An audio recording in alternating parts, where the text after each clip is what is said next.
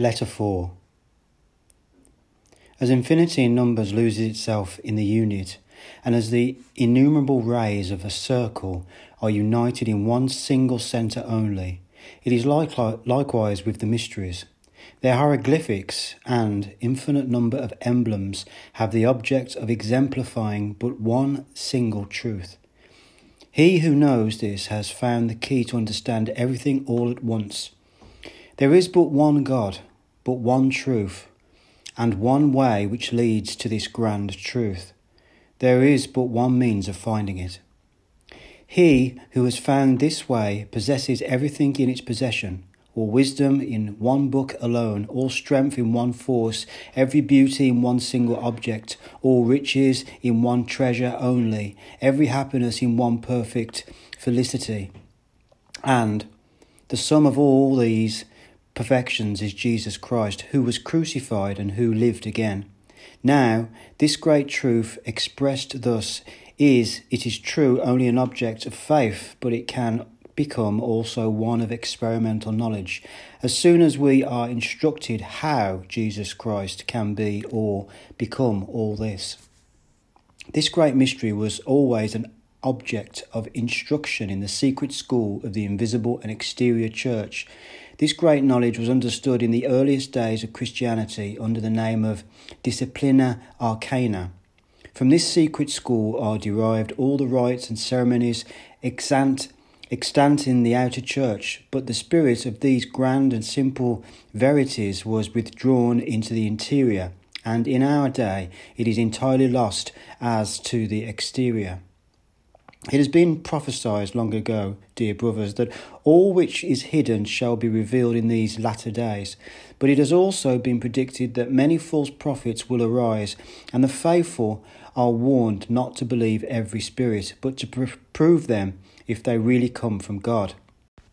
John, verse 4, number 5, the Apostle himself explains how this truth is ascertained. He says, Hereby know ye the Spirit of God. Every spirit which confesseth that Jesus Christ is come in the flesh is of God, and every spirit which confesseth not is not is not of God. That is to say, the spirit who separates in him the divine and human is not from God. We confess that Jesus Christ is come in the flesh, and hence the Spirit of truth speaks by us. But the mystery that Jesus Christ is come in the flesh is of wide extent and great depth, and in it is contained the knowledge of the divine human, and it is this knowledge that we are choosing today to object for our instruction. As we are not speaking to neophytes in matters of faith, it will be much easier for you, dear brothers, to receive the sublime truths which we will present to you, as without doubt you have already chosen as object for your holy meditation various preparatory subjects. Religion considered scientifically is the doctrine of reunion of man separated from God to man reunited with of, to God. Hence its sole object is to unite every human being to God, through which union alone can humanity attain its highest felicity both temporally and spiritually. This doctrine, therefore, of reunion is of most sublime importance, and being doctrine, it is it is it it being doctrine, it necessarily must have a method by which it leads and teaches us. The first is the knowledge of which the first of the the first is the knowledge of the correct means of reunion, and secondly, the teaching. After the knowledge of the correct means, how these means should be suitably coordinated to the end. This grand concept of reunion, on which all religious doctrine is concentrated, could never have been known to man without revelation. It has always been together, altogether outside the sphere of scientific knowledge, but this very ignorance of man has made revelation absolutely necessary to us. Otherwise, we could, unassisted, never have found the means of rising out of this state of ignorance. Revelation entails the necessity of faith in revelation, because he who has no experience of or knowledge whatsoever of a thing must necessarily believe that he wishes to know and have experience. If faith fails, there is no desire for revelation, and the mind of man closes by itself, its own door and road for discovering the methods revealed by revelation only. As action and reaction follow each other in nature, so also inevitably revelation and faith act and react. One cannot exist without the other. And the more faith a man has, the more will revelation be made to him of matters which lie in obscurity. It is true and very true that all the veiled truths of religions, even those heavily veiled ones, the most difficult ones for, to us, will one day be revealed and justified before a tribunal of the most rigid justice. But the weakness of men the lack of penetration in perceiving the relation and correspondence between physical and spiritual nature requires that the highest truth should only be imparted gradually. The holy obscurity of the mysteries is thus on account of our weakness, because our eyes are enabled only gradually to bear their full and dazzling light. In every grade at which the believer in revelation arrives, he, he obtains clearer light and this progressive illumination continues the more convincing because every truth of faith is acquired, so acquired becomes more and more vitalized, passing finally to, to conviction. Hence, faith is founded on our weakness, the all, and also on the full light of revelation, which will, in its communication with us, direct us according to our capabilities to the gradual understanding of things, so that in due order the cognizance of the most elevated truths will be ours. These objects, which are quite unknown to human sense, are necessarily belonging to the domain of faith. Man can only adore and be silent, but if he wishes to demonstrate matters which cannot be manifested objectively, he necessarily falls into error. Man should adore and be silent. Therefore, until such time arrives when these objects in the domain of faith become clearer and therefore more easily recognized, everything proves itself by itself. As soon as we have acquired the interior experience of the truth revealed through faith, so soon as we are led by faith to vision, that is to say, to full cognizance. In all time have there been men illuminated of God who had this interior knowledge of the things of faith demonstrated objectively either in full or partly according as the according as the as the truths of faith passed into their understanding or their hearts the first kind of vision was called divine illumination the second was entitled divine inspiration the inner sensorium was opened in many to divine and transcendental vision called ecstasy because this inner sensorium was so enlarged that it entirely dominated the outer physical senses. But this kind of man is always inexplicable, and he must remain such always to, to the man of a mere sense who has no organs receptive to the transcendental and supernatural. The, the natural man receiveth not the things of the Spirit of God, for they are foolish unto him, and he cannot know them, because they are spiritually just. 1 Corinthians. Verse 11, 14 because his spiritual senses are not open to the transcendental world, so that he can have no more objective cognizance of such world than a blind man has of colour. Thus, the natural man has lost these interior senses, or rather, the capacity for their development is neglected almost to atrophy. Thus, mere physical man is, in general, spiritually blind, one of the further consequences of the fall. Man, then, is doubly miserable he not only has his eyes blindfolded to the sight of, of high truths, but his heart also languishes a prisoner in the bonds of flesh and blood, which confine him to animal and sensuous pleasures, to the hurt of more elevated and genuine ones. Therefore are we slaves to concupiscence, to the domination of tyrannical passions, and therefore do we drag ourselves as paralyzed sufferers supported on crutches the one crutch being the weak one of mere human reason, and the other sentiment, the one daily giving us appearance instead of reality, the other making us constantly choose evil, imagining it to be good. This is, therefore, our unhappy condition. Men can only be happy when the bandage which intercepts the true light falls from their eyes, and when the let- and when the fetters of slavery are loosened from their hearts. The blind must see, the lame must walk, before happiness can be understood.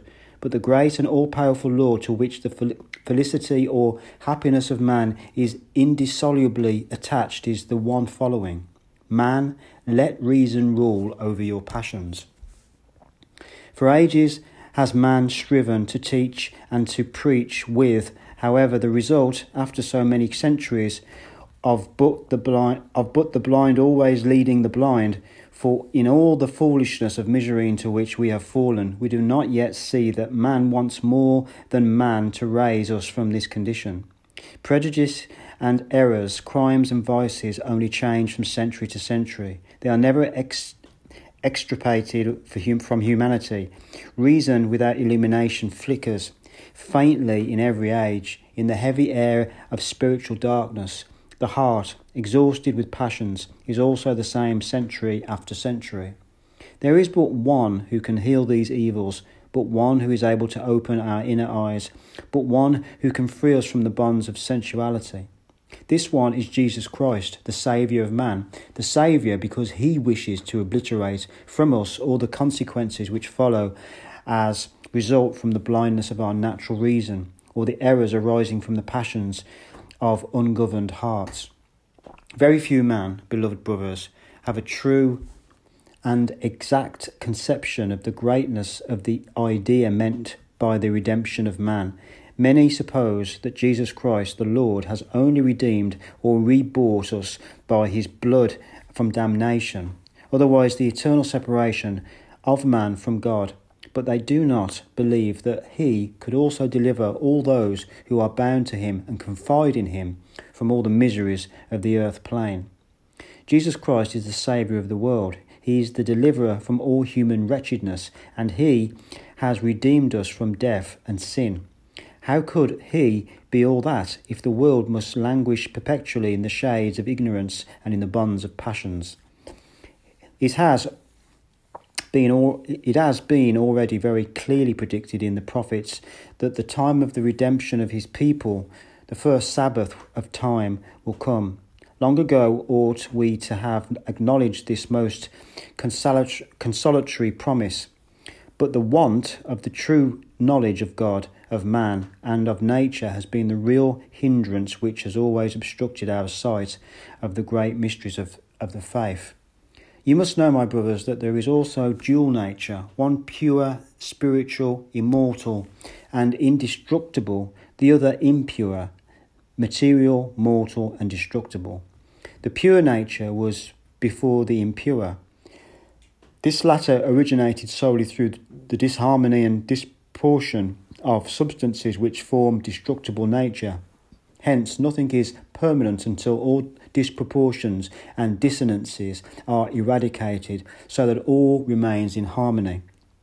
The incorrect conception regarding spirit and matter is one of the principal causes which prevent many verities of faith from shining in their true lustre. Spirit is a substance an, an essence, an absolute reality. Hence, its properties are indestructibility, indestructibility informity, uniformity, penetration, indi- indivisibility, and continuity. Matter is not a substance, it is an aggregate. Hence, it is destructible, divisible, and subject to change. The metaphysical world is one really existing perfectly pure and indestructible, whose centre we call Jesus Christ, and whose inhabitants are known by the names of angels and spirits. The physical world is that of phenomena, and, possess- and it possesses no absolute truth.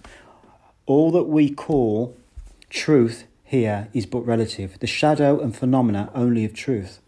Our reason here borrows all its ideas from the senses, hence, they are all lifeless and dead. We draw everything from external object- objectivity, and our reason is like an ape who imitates what nature shows him outwardly. Thus, the light of the senses is the principle of our earthly reason, sensuality, the motive of our will, tending therefore to animal wants and their satisfaction. It is true, however, that we feel higher motives imperative, but up to the present we do not know whether we don't know either where to seek or where to find. In this world, everything is corruptible. It is, un- it is useless to seek here for the pure principle of reason and morality or motive of the will. This must be sought for in a more exalted world, there where all, the, where all is pure and indestructible, where there reigns a being all wisdom and all love. Thus, the world neither can nor will become happy until this real being can be received by humanity in full and become its all in all. Man, dear brothers, is composed of indestructible and metaphysical substance, as well as of material and destructible substance, but in such a manner that the indestructible and eternal is, as it were, imprisoned in the destructible matter. Thus, two contradictory natures are comprehended in the same man. The destructible substance enchains us to the sensible, the other seeks to deliver us from these chains and raise, raise us to the spiritual, spiritual, hence the incessant combat between good and evil. The fundamental cause of human corruption is to be found in the corruptible matter from which man is formed. For this gross matter oppresses the action of the transcendental and spiritual principle, and it is the true cause, hence, of the blindness of our understanding and the errors of our inclinations. The fragility of a china vessel dep- depends upon the clay from which it is formed. The most beautiful from form that clay of any sort is able to receive must always remain fragile because the matter of which it is formed is also fragile. Thus, do men remain likewise frail, notwithstanding all our external culture? When we examine the cause of the obstacles keeping the natural man in such deep abasement, they are found in the grossness of the matter in which the spiritual part is, as it were, buried and bound. The, inflexi- the inflexibility of fibres, the immovability of temperaments that would wish to obey the refined stimulation of the spirit are, as it were, the material chains which bind them, preventing in us the action of the sublime functions of which the spirit is capable. The nerves and fluidity of the brain can only yield us rough and obscure notions derived from phenomena, and not from truth and the things themselves, and as we cannot by, by the strength of our thinking alone, have sufficient balance to oppose representations strong enough to counteract the violence of external, satis- of external sensation. The result is that we are governed by our sensations, and the voice of reason, which speaks softly internally, is deafened by the tumultuous noise of the elements which keep our mechanism going.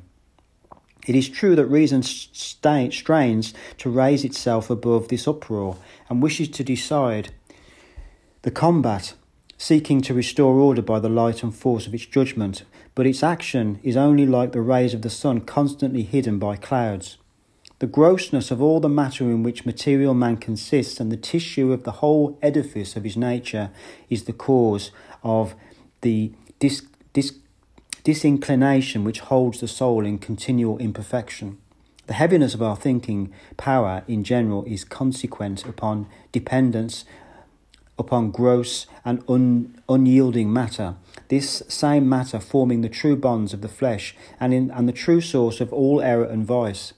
Reason, which should be an absolute legislator, is continually slave to sensuality, which raises itself as regent and, governing the reason that is drooping in chains, follows its own desires.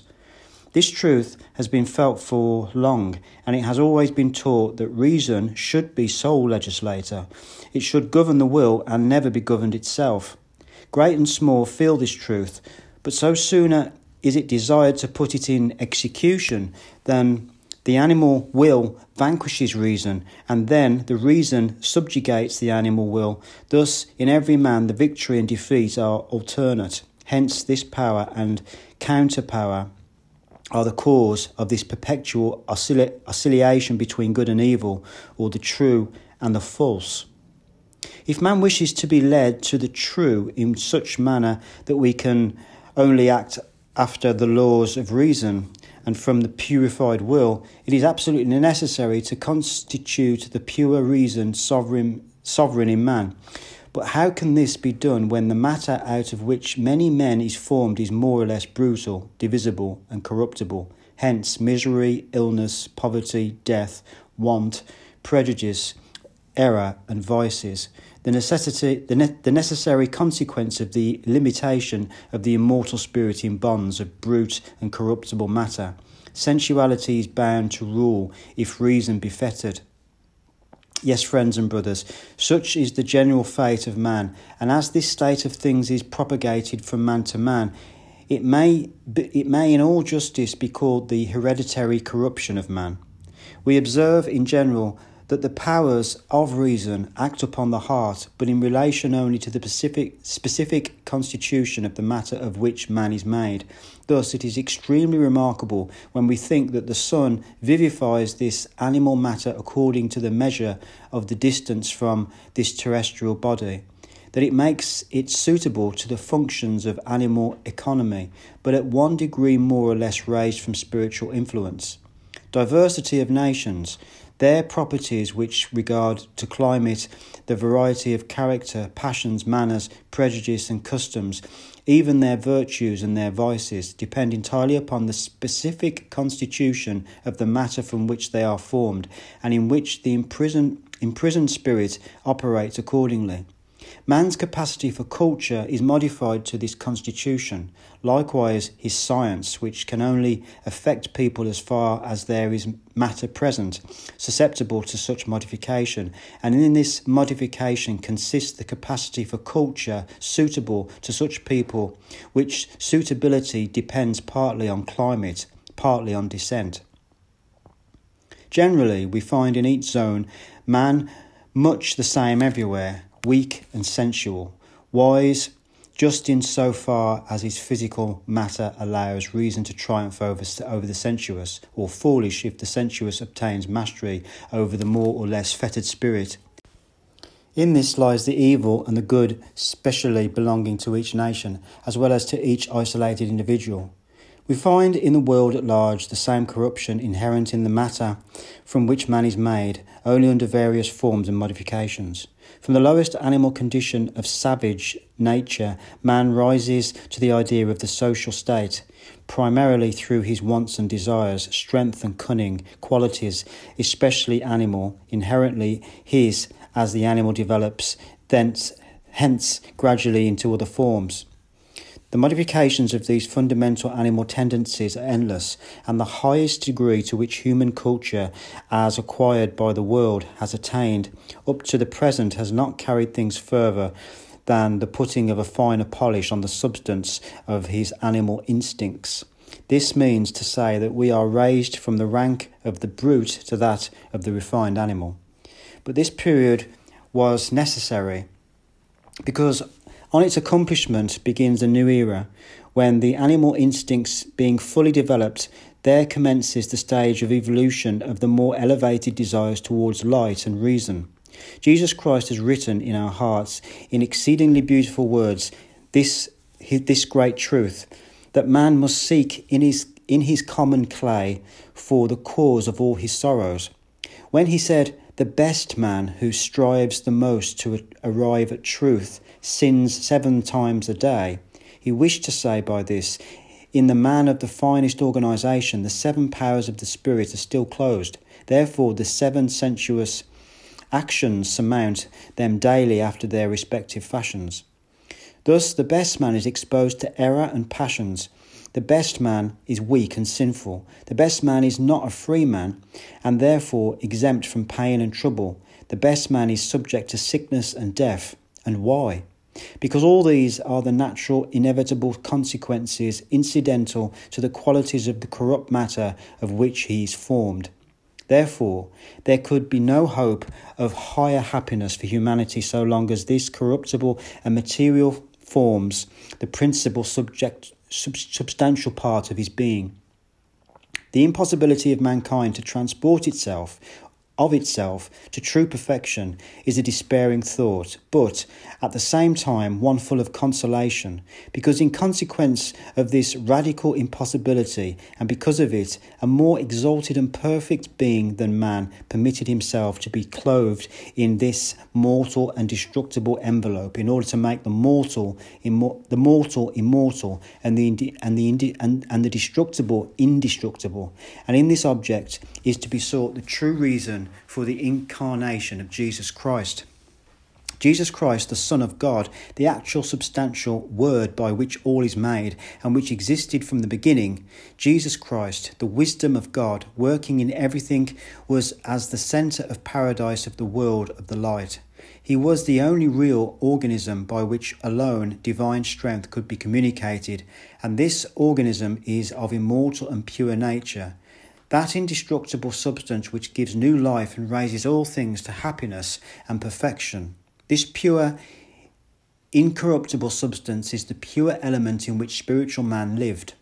From this perfect element, which God only can inhabit, and the substance out of which the first man was formed, from it was the first man separated by the fall, by the partaking of the tree of good and evil, of the mixture the good and incorruptible principle with the bad and the corruptible one. He was self poisoned so that his immortal essence retreated interiorly, and the mortal, pressing forward, clothed him externally. Thus, then, disappeared immortality, happiness, and life, and mortality and death were the results of, of this change. Many men cannot understand the idea of the tree of good and evil. This tree was, however, the product of movable but central matter, but in which but in which destructibility had somewhat the superiority over the indestructible. The premature use of this fruit was that which poisoned Adam, robbing him of his immortality and enveloping him in this material and mortal clay. And henceforward he fell prey to the elements which originally he governed. This unhappy event was, however, the reason why immortal wisdom, the pure metaphysical element, clothed itself with a mortal body and voluntarily sacrificed himself, so that the interior powers could penetrate into the centre of the destruction and could then ferment gradually, changing the, the mortal to the immortal. Thus, when it came about quite naturally that immortal man became subject to mortality through the enjoyment of mortal matter, it also happened quite naturally that mortal man could only recover his formal, former dignity through the enjoyment of immortal matter. All passes naturally and simply under God's reign. But in order to understand this simplicity, it is requisite to have pure ideas of God, of nature, of, and of man. And if the sublimest truths of faith are still for us wrapped in, in impenetrable obscurity. The reason for this is because we have up to the present dissolved the connection between God, nature, and man.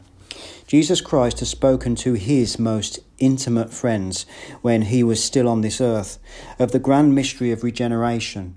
But all that he said was obscure to them. They could not then receive it, thus, the development of these great truths was reserved for latter days, for it is the greatest and the last mystery of religion, in which all the others retreat as to, un- as to a uni- unity. Regeneration is no other than a dissolution of and a release from this impure and corruptible matter, which enchains our immortal essence, plunging into deathly sleep its obstructed vital force. Therefore, there must necessarily be a real method to eradicate this poisonous ferment which breeds so much suffering for us and thereby to liberate the obstructed vitality. There is, however, no other means to find this excepting by religion. For religion looked at scientifically being the doctrine which proclaims the reunion with God. It must of it must of necess- necessity show us how to, to arrive at this reunion. Is not Jesus the life giving intelligence? He gives us the principal object of the Bible and all the desires, hopes, and efforts of the Christians. Have we not received from our Lord's and Master while still he walked with his disciples the profoundest solutions of the most hidden truths. Did not our Lord and Master, when he was with them in his glorified body after the, his resurrection, give them the highest revelation with regard to his person? And did he not lead them still more deeply into central knowledge of truth? Will he not realize that which he said in his sacerdotal prayer, St. John 18, verse 22 23? And the glory which thou hast given to me I have given unto them, that they may be one, even as we are one, I in them, and they in me, that they may be perfected into one. As the disciples of the Lord could not comprehend this great mystery of the new and last alliance, Jesus Christ transmitted it to the latter days of the future now arriving when he said, And the glory which thou hast, hast given me, I have given unto them, that they may be one, even as we are one. St. John 18, verse 22. This alliance is called the union of peace. It is then that the law of God will be engraven in the heart of our hearts. We shall all know the Lord, and we shall, and we shall be his people, and he will be our God. All is already prepared for this actual possession of God this union with God really possible here below, and the holy element, the efficacious medicine for humanity, is revealed by God's Spirit. The table of the Lord is ready, and everyone is invited. The true, be- true bread of angels is prepared. The holiness and the greatness of the mystery, which contains within itself every mystery, here obliges us to be silent, and we are not permitted to speak more than concerning its effects. The corruptible and destructible is destroyed and replaced by the incorruptible and by the in- indestructible. The inner sensorium opens and links us onto the spiritual world. We are enlightened by wisdom, led by truth, and nourished with the torch of love. Unimagined strength develops in us within wherewith, wherewith to vanquish the world, the flesh, and the devil. Our whole being is renewed and made suitable for the actual dwelling place of the Spirit of God. Command over nature, intercourse with the upper worlds, and the, de- and the delight of visible intercourse with the Lord are granted also. The hoodwink of ignorance falls from our eyes, the bonds of sensuality break, and we rejoice in the liberty of God's children. We have told you the chiefest and most important fact if your heart, having the thirst for truth, has laid hold on the pure ideas that you have gathered from all this and have received in its entirety the grandeur and the blessedness of the thing itself as object of desire, we will tell you further. May the glory of the Lord and the renewing of the whole being be meanwhile the highest of your hopes.